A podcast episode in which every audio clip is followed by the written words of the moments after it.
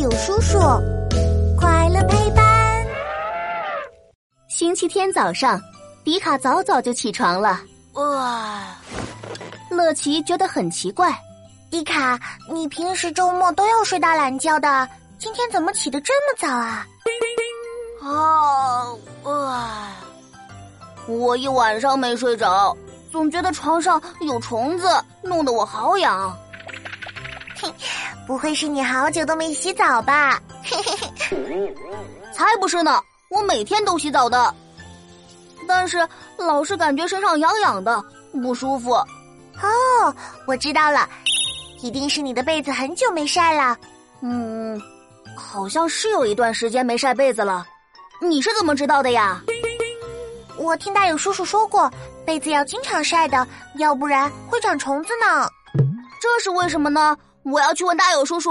大友叔叔，超酷实验室，科学超级酷！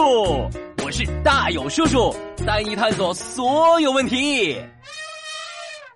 我们睡觉盖的被子里呀，其实藏有大量的细菌，特别是当我们睡觉时，穿着薄薄的睡衣。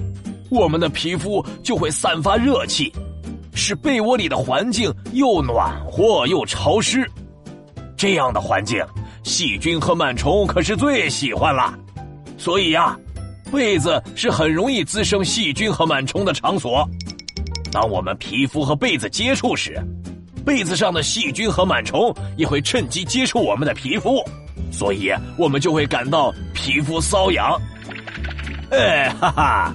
就像迪卡那样，大友叔叔，你就别嘲笑我了，快帮我想想办法吧。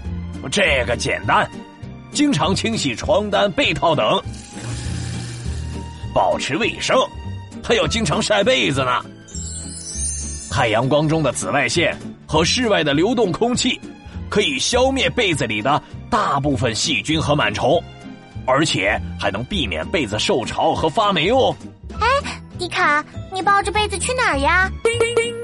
嘿嘿，今天天气好，我赶紧把我的被子晒一晒。哈哈。